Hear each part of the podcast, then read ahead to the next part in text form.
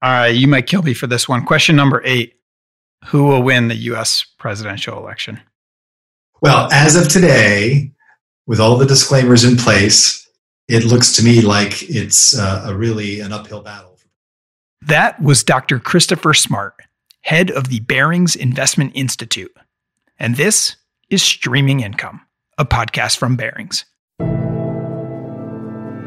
I'm your host, Greg Campion, and I'd like to welcome you to episode 15 of season two of Streaming Income. Throughout the season, we'll be bringing you in depth conversations with experts on asset classes like EM debt, high yield, real estate, and more. Remember, if you'd like to receive our latest insights as soon as they become available, you can subscribe to the show by searching Streaming Income on Apple Podcasts or Spotify. So, on today's show, I spoke with Dr. Christopher Smart, head of the Barings Investment Institute and chief global strategist at Barings. We focused our discussion on the second half outlook for markets and how economics and politics may play a role. Thanks to our listeners and our social media followers for your views on topics to cover. We used your input as a guide for this discussion. So, in the conversation, we talked about the S&P 500's best quarter in 20 years and whether or not the pieces are in place for that to potentially continue. We discussed the structural reforms taking place in Europe and whether or not the continent may take advantage of this crisis when it's all said and done. We covered the US China relationship and its many moving parts, including which may impact markets in the second half of this year. We also talked about the US election, how it may play out, and what that means for markets. And finally, I put Christopher on the spot with 10 rapid fire questions that he did not receive in advance, but thankfully he was a very good sport about. So thank you to Christopher for that. With that, please enjoy this conversation with Dr. Christopher Smart.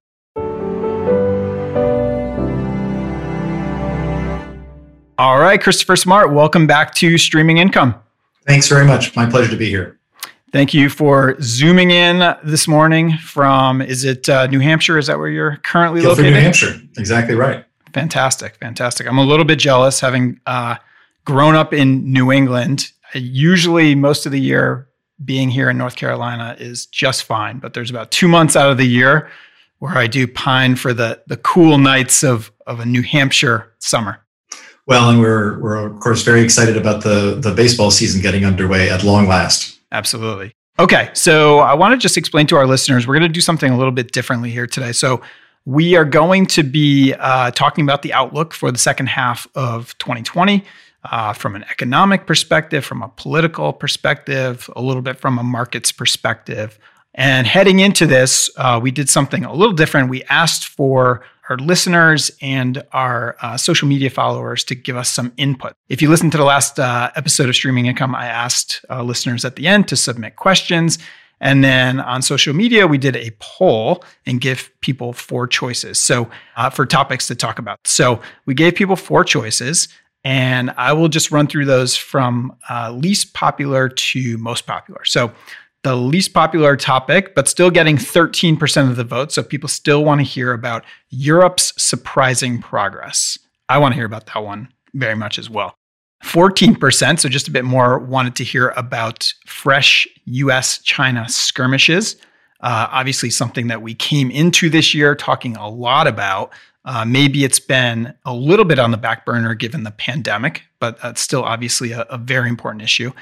And then, thirdly, uh, and getting almost a third of the vote, so 29%, people want to hear about the best S&P 500 quarter in 20 years obviously quite a topic for discussion.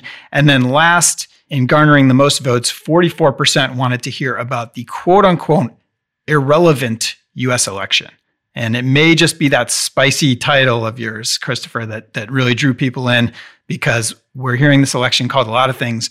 Irrelevant is not one of them. So we definitely want to understand what you're saying there. So with that as an intro, let's dive in, and I suggest we start with the S and P question um, because it may help to explain how we got here. So, tell me what have we seen year to date, and especially in the last quarter? Why did we see one of the best quarters in in 20 years? Well, it's been quite a year, and it's been quite a quarter, and I think disorienting for many of us in a lot of ways, uh, not just in terms of new work patterns, but in new ways of trying to analyze markets, uh, economic data, which has been very extreme in a lot of different directions. And I think that um, has been head scratching for many investors. On the one hand, they have to measure the extent of the damage caused by the coronavirus and the lockdowns that have been ordered by governments around the world, and measure that against the enormous government response, both on the fiscal side and the monetary side, really around the world. China, the US, Europe, both central banks and governments have responded in unprecedented ways. So if you're an investor looking at the hole that's been created by the virus, you're also trying to understand how much that hole has been repaired by the government response and not so much repaired but you know can it tide us over as we move to recovery as these lockdowns end and as economic activity returns in certain sectors we try to peer through to the world beyond and we try to understand uh, just how quickly we'll be getting back to something approaching normal. I don't think anybody expects us to be back to full capacity of January of this year anytime soon. But uh, there's a long way between where we were in March, which was a complete shutdown in most of the United States, or at least the northeast of the United States, and where we will go before the end of the year. Just very quickly on, on the on the S and P itself, what I think has been remarkable is I don't think anybody would have put money on the best quarter since 1998, I think, on record. But it has been a world in which you know the Fed very quickly came in and backstopped a lot of the most important debt markets, and the equity markets followed right along. The other dynamic I think we're following right now is analysts have been slashing their earnings forecasts for this year, but very difficult for them to know, you know, quite how quickly the recovery will come through because there's been almost no guidance from companies themselves.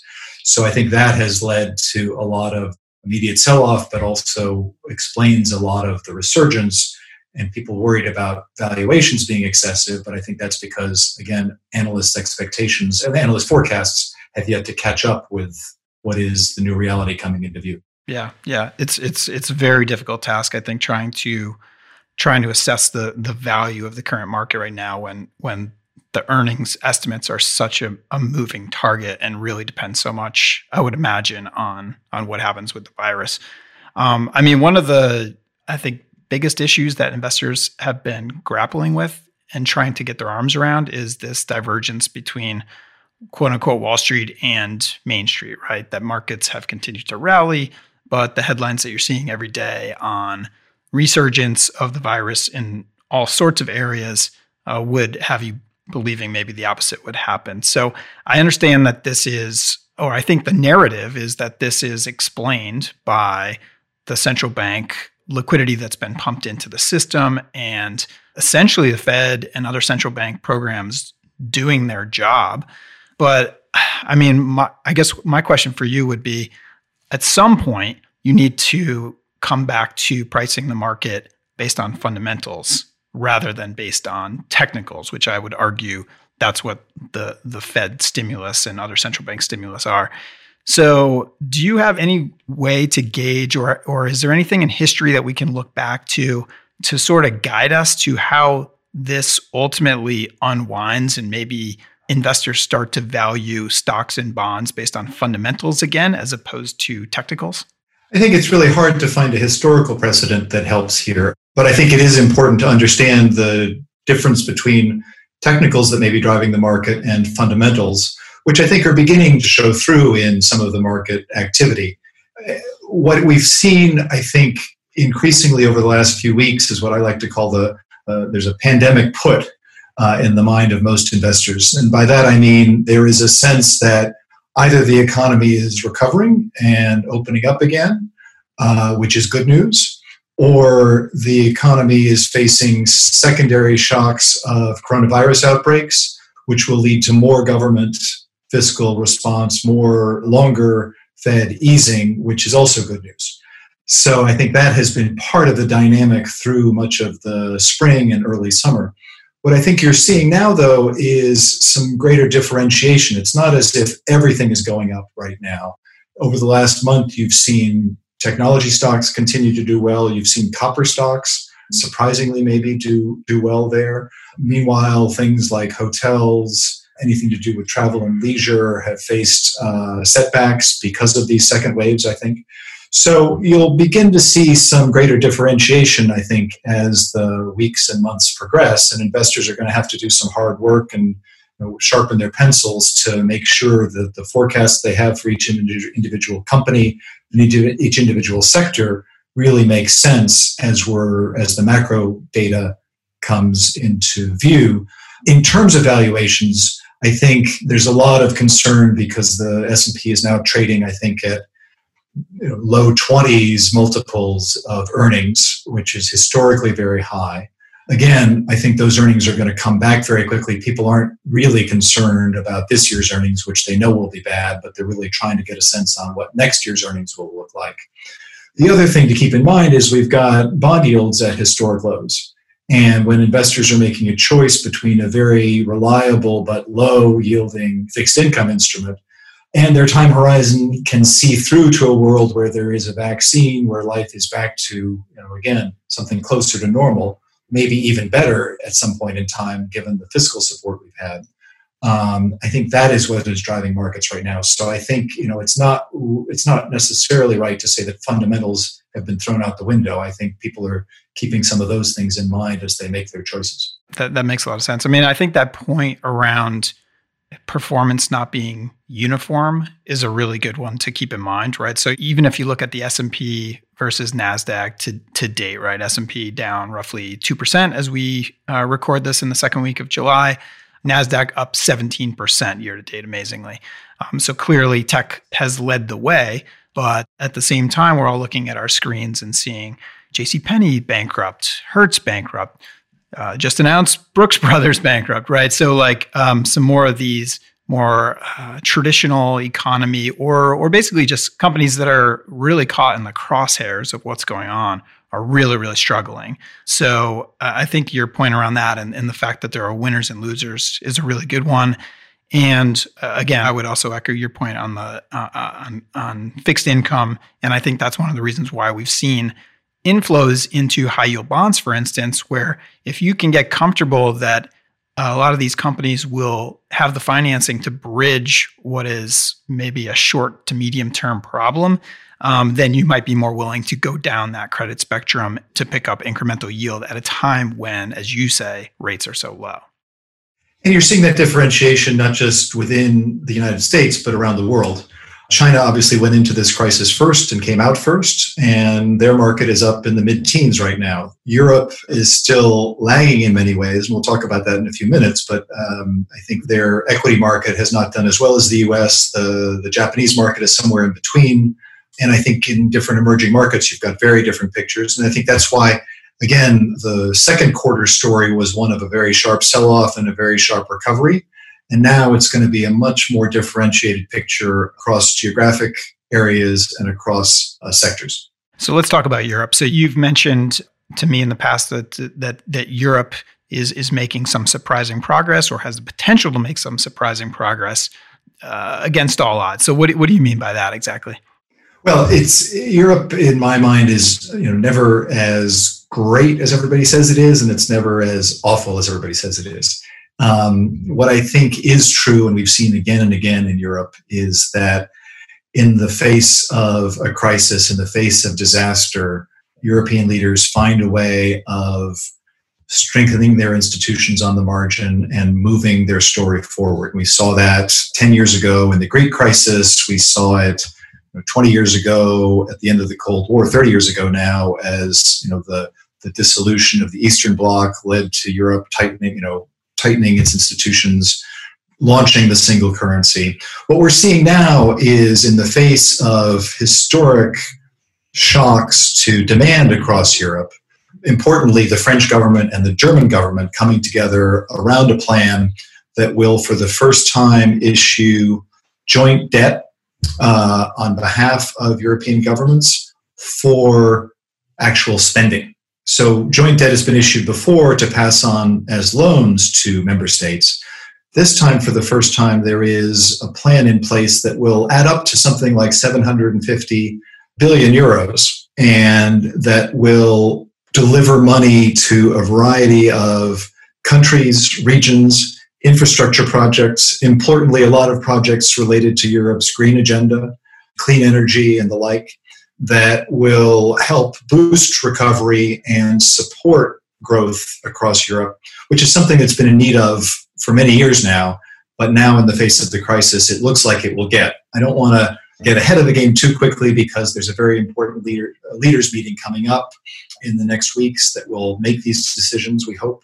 But I think markets are anticipating for the first time in a long time a very important move forward by European officials. That does sound like quite a bit of progress. So, in terms of you just mentioned a, an upcoming meeting, but is there anything else that's on the horizon, especially as you look toward this the second half of this year? And I guess would you, with your strategist hat on, would you anticipate that you know possibly European markets, whether we're looking at equities or or fixed income markets, et cetera, would they have the potential to outperform based on some of this progress that you're mentioning?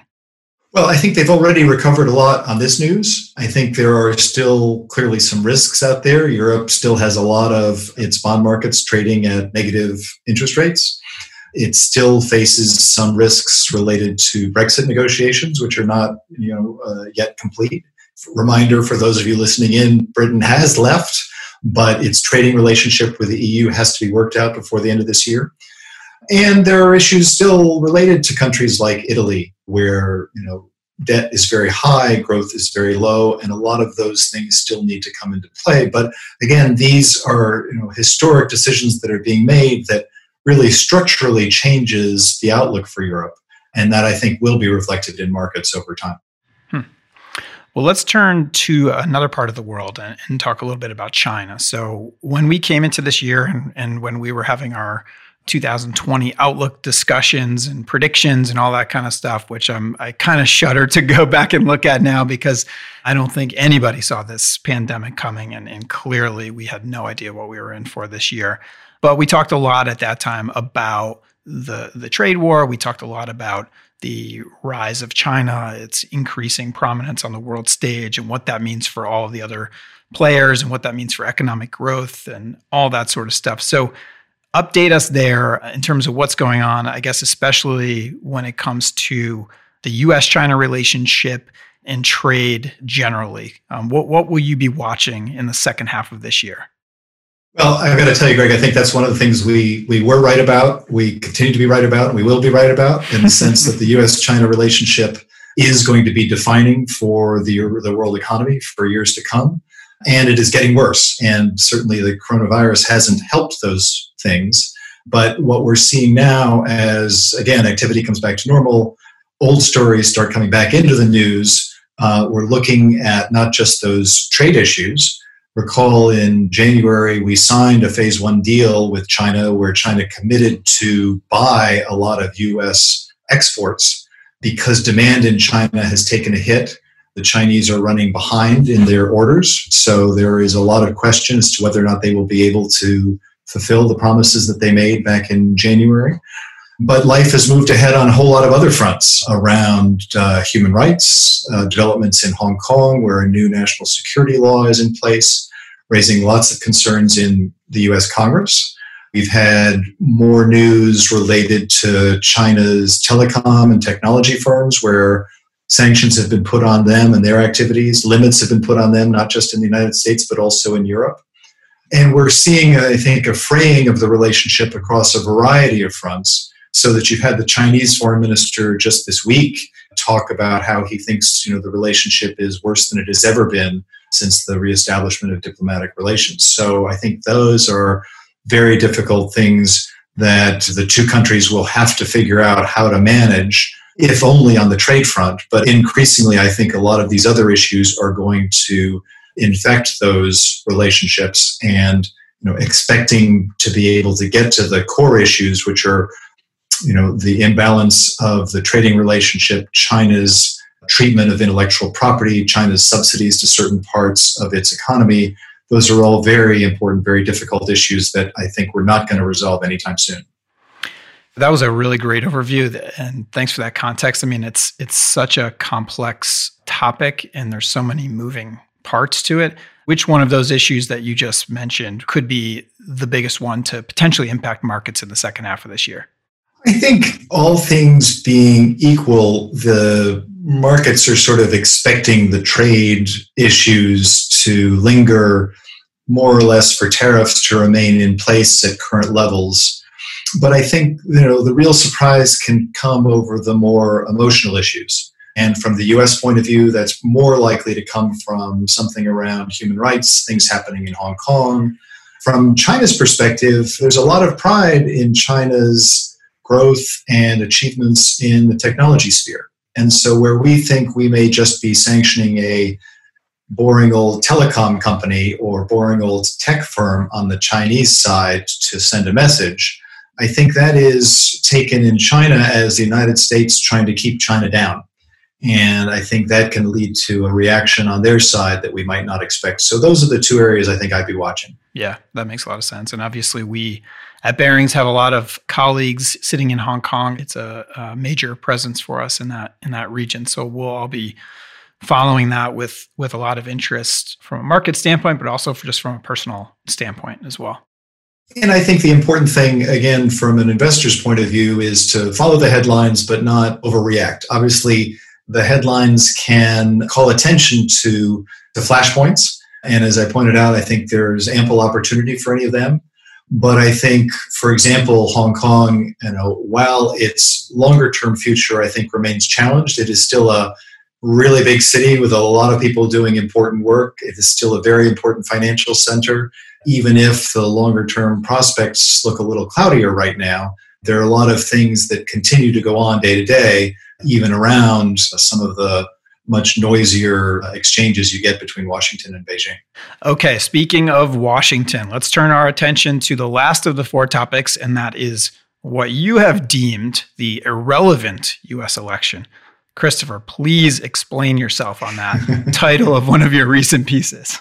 Well, it's it's interesting because I think we are all overwhelmed by the political news in the United States and if you're not in the United States you get it anyway and it is a noisy election. I think it is a consequential election on a variety of issues, whether it is the tone of the administration or engagement with other countries around the world, different visions on the role of government in the economy, different visions on a variety of social issues that are very important in the United States. And the volume is very, very high. I was struck apparently as theme parks open around the world in Japan there is a concern that people on roller coasters will start to scream and the screaming will spread the virus. And so there was a slogan on one of the theme parks that, that asks them to not scream and to scream into your heart. And I think that's what many of us in the United States feel like the last year has been. We're screaming into our hearts. But for the S&P 500, for the stock market, the uh, political news has been irrelevant. And I think it's because, in part, the overwhelming course of the coronavirus, the damage that we discussed earlier, the government response, how it's going to affect different industries, different companies, that has been the driving narrative to the sharp sell off and the current recovery. Secondly, what you notice is that even as Joe Biden, the Democratic nominee, I guess he's not officially the nominee yet, but that will happen, as he has been rising in the polls, know, the basic expectation is that Democrats will come in with more taxes and more regulation, and that that's bad for earnings. And so you should have seen a sell off by now, but that hasn't happened. And I think that's again because there is a sense that the overwhelming drivers have been related to the coronavirus. The other part of it is that, you know, if you look forward to next year, whether you have a President Trump or a President Biden, there could be very substantial differences in terms of where taxes are applied, where regulations are imposed or repealed. So that will affect certain companies and that will certainly affect earnings along the way. But no one is expecting a change to the overall macroeconomic picture in the sense that the federal government isn't going to be cutting spending way back next year if a Republican is elected.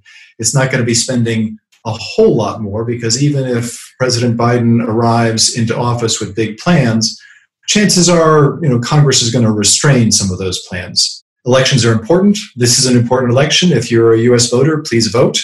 But again, I don't think you see it influencing the stock market the way you might have expected it to. That makes sense. And I and I think um, I think to your point, and I think as you've said before in other places, I think actually in a lot of respects, in terms of policy, the two sides are not necessarily that far apart, and they there are there is actually common ground in a number on a number of different issuers. Don't tell them they're not that far apart. I was going to say, despite the fact that the rhetoric is just seemingly and, and and indeed they are they are actually you know quite far apart on a number of things, but again, I think there are some surprising overlaps. For example, both now are proposing very large infrastructure spending programs. The details are very difficult. Both, I think, are going to be imposing, you know, more pressure on pharmaceutical companies and price controls. Very different approaches to them, but similar kinds of goals. So I think, uh, and again, the most important thing for the market, for the macroeconomy, there will be, you know, very low probability of the government spending a whole lot less or taxing a whole lot more. Yeah, yeah. When you and I discussed the US election several months ago, I think at this point when we when we talked about it on, on an episode of streaming income, from memory, I think Bloomberg was still in the race. I think Yang was still in the race. I think mo- most of the main Democratic candidates were still in the race at that point. They were hanging on. They were hanging on. I asked you then if you thought that this virus could ultimately play a role in the election. And that was, I'll have to go back and look at the date. It was probably February or maybe right at the beginning of March, something like that, where it was just becoming more clear to the world that this is a, a not a China specific problem. This is a, a major global problem. Uh, I don't even think we were there yet at that time. But I guess I'll ask you that same question now. How does the virus impact the election?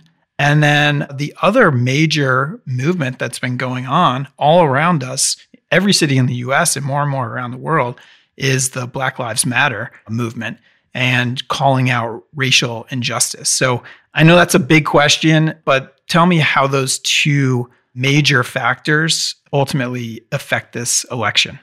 Well, it's it's obviously very hard to tell. The coronavirus is certainly not the fault of the Trump administration. It's one of those you know, exogenous shocks to the system that every president has to deal with.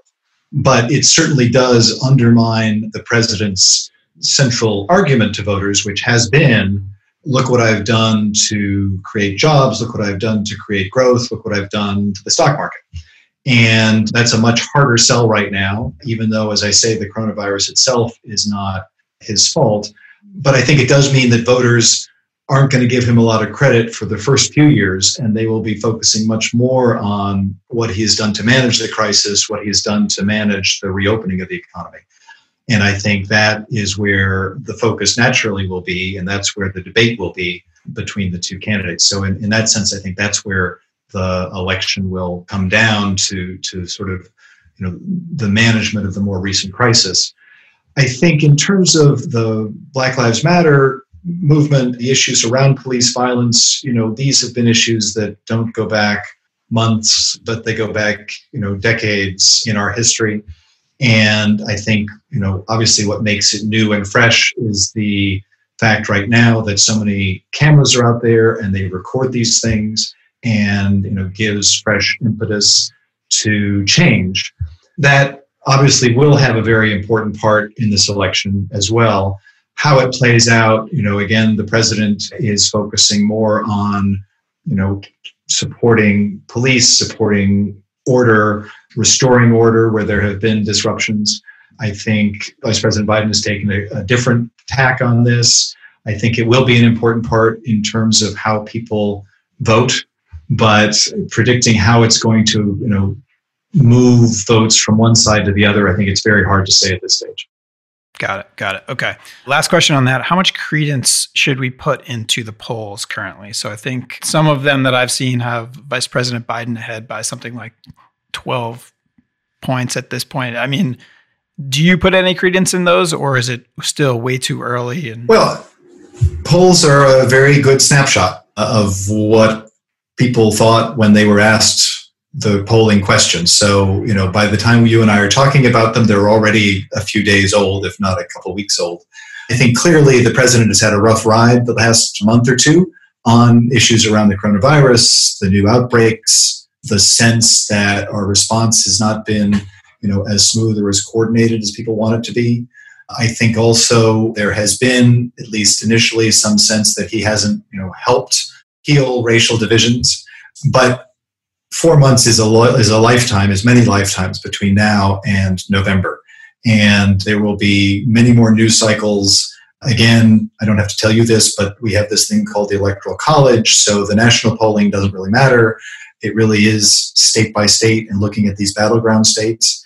I do think a secondary plot for investors to follow is the course of the Senate elections around the country, because if the Senate tilts back to uh, Democratic control, which I think is this at this stage is sort of a toss up. You know, there are lots of different things that have to fall into place for that to happen, but it could happen. Didn't look at all likely a few months ago. But if you had a Democratic president with a Democratic House and a Democratic Senate, you could see a lot more movement. Again, I'm not sure it's going to be huge on the taxation and spending side because you've got a lot of centrist and more conservative Democrats who are going to come back to office. But I think that will that will also be something that investors are going to want to keep in mind. It'll be a an interesting next several months, I think, to to to follow all this stuff, to say the least. Just just scream into your heart. okay, so now comes the uh, final part of this uh, episode. This is the part that is, I think, going to be more fun for me than it will be for Christopher, unfortunately. But this is the part where I'm going to put him on the spot and ask him 10 questions and ask him to give me one word answers. If you're listening to this right now, Christopher has agreed to, to let us publish this and, and it has not been left on the cutting room floor. And I have not seen these questions. You have not seen these questions. These are so blame me for for any of these questions. And then last thing I will say is that uh, Christopher, as he just said, has not seen these questions before. I'm asking him for one word answers. So this is ridiculous on all measures. And therefore, please do not interpret this as investment advice in any way, shape, or form. I would say these are Christopher's personal opinions when he's put on the spot unfairly by me. So, not investment advice, just to be clear. All right, Christopher, the first three questions relate to the markets and the economy. So, the first question for you is have we already seen the lows in the S&P 500 for this current economic downturn? Yes. Okay, good. Not a not a uh, perma bear. Interesting to hear. All right, second question. You mentioned negative rates earlier in the context of Europe. Will the US Federal Reserve implement negative rates to combat this current downturn? No. Okay, so I interpret that to mean that basically the, the, the current set of tools and any other tools that they've got in their toolbox will be enough. They don't need to resort to negative rates. Absolutely. Last question on the markets and the economy. Question number three Will the global economy be in recession territory at the end of 2020? Yes. If, if the question is 2021, that's a much harder one, I think. But I think we're we're still going to be digging ourselves out of this one by the end of this year. Okay. The next two questions are under the topic virus.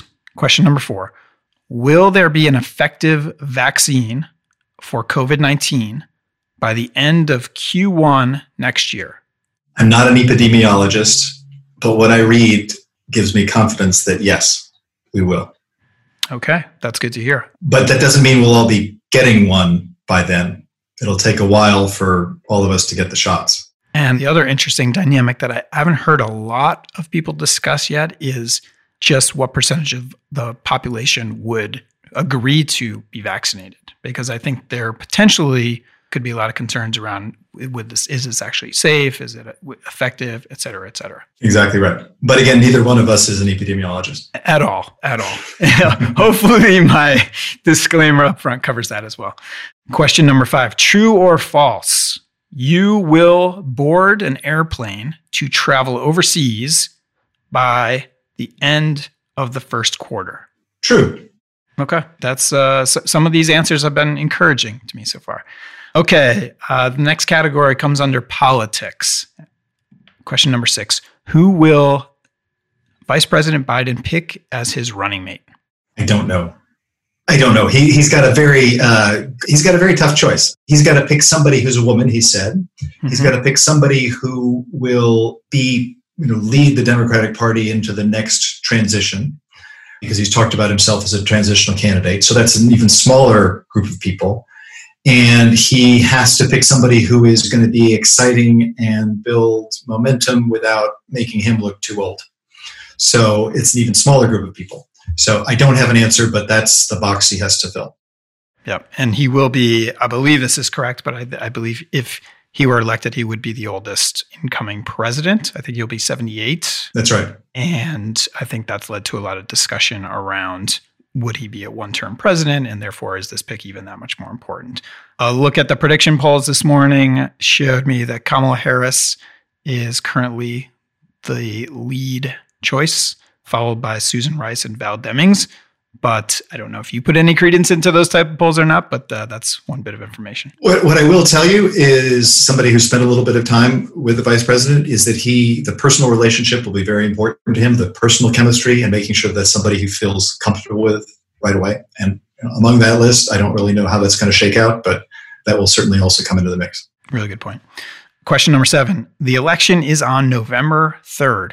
Will we have a clear, undisputed winner on November 4th? That's a great question because I think the more we read, more likely than not, uh, if it is a, uh, at all close, we may be several days without a final result because you know, some states will have more mail-in ballots, some states will have more absentee ballots, and those take time to count. Yeah, really good point. All right, you might kill me for this one. Question number eight: Who will win the U.S. presidential election? Well, as of today, with all the disclaimers in place, it looks to me like it's uh, a really an uphill battle for President Trump. And as the incumbent, that's you know he's got a lot of extra tools at his disposal. He can find a lot of different ways of closing the gap. But I think right now there is a sense that, for the reasons we discussed, you know, he's he's got a, an uphill climb both at the national level and state by state. I think that's the most worrying thing for his campaign is that in some of these battleground states that he won significantly in 2016, uh, he's now lagging. Got it. All right. Last questions before I let you off the hook here. These last two questions are what I'm categorizing as general interest. Question number nine The baseball season has been shortened to 60 games this year because of the coronavirus. The 2018 world champion Red Sox will go up against the evil empire New York Yankees 10 times this year how many do you expect the glorious Red Sox to win? Five or six. okay. they, you know, you're a Red Sox fan. They don't make it easy for you. They they always um, deliver, but in the hardest, you know, longest, most nail biting possible way. That's right. That's right. It's not dissimilar from being a Chicago Cubs fan. Sorry to all of our international listeners if uh, if these baseball references are too terribly boring. Well, next time next time we'll talk about cricket. Okay, that, that's a deal. Okay, last question. Question number 10. After I have put you on the spot like this, will you come back and join me again on a future episode of Streaming Income? Absolutely. Absolutely. You just call and I'll be there. I will Zoom. I will Zoom you. All right. Well, Christopher, thank you for being such a good sport here. I know I put you on the spot with several of these questions, but it's great to get your honest and timely take on all these important matters. I think all of these subjects that we talked about today are very much going to be in the front of investors' minds over the coming six months. So it's great to get your views. So, Christopher, thank you so much. It's a real pleasure. Thanks, Greg. Speak soon. Thanks for listening to episode 15 of season two of Streaming Income. Remember to subscribe to the show on Apple Podcasts or Spotify so that you are the first to hear about our latest episodes. Thanks again for listening and see you next time.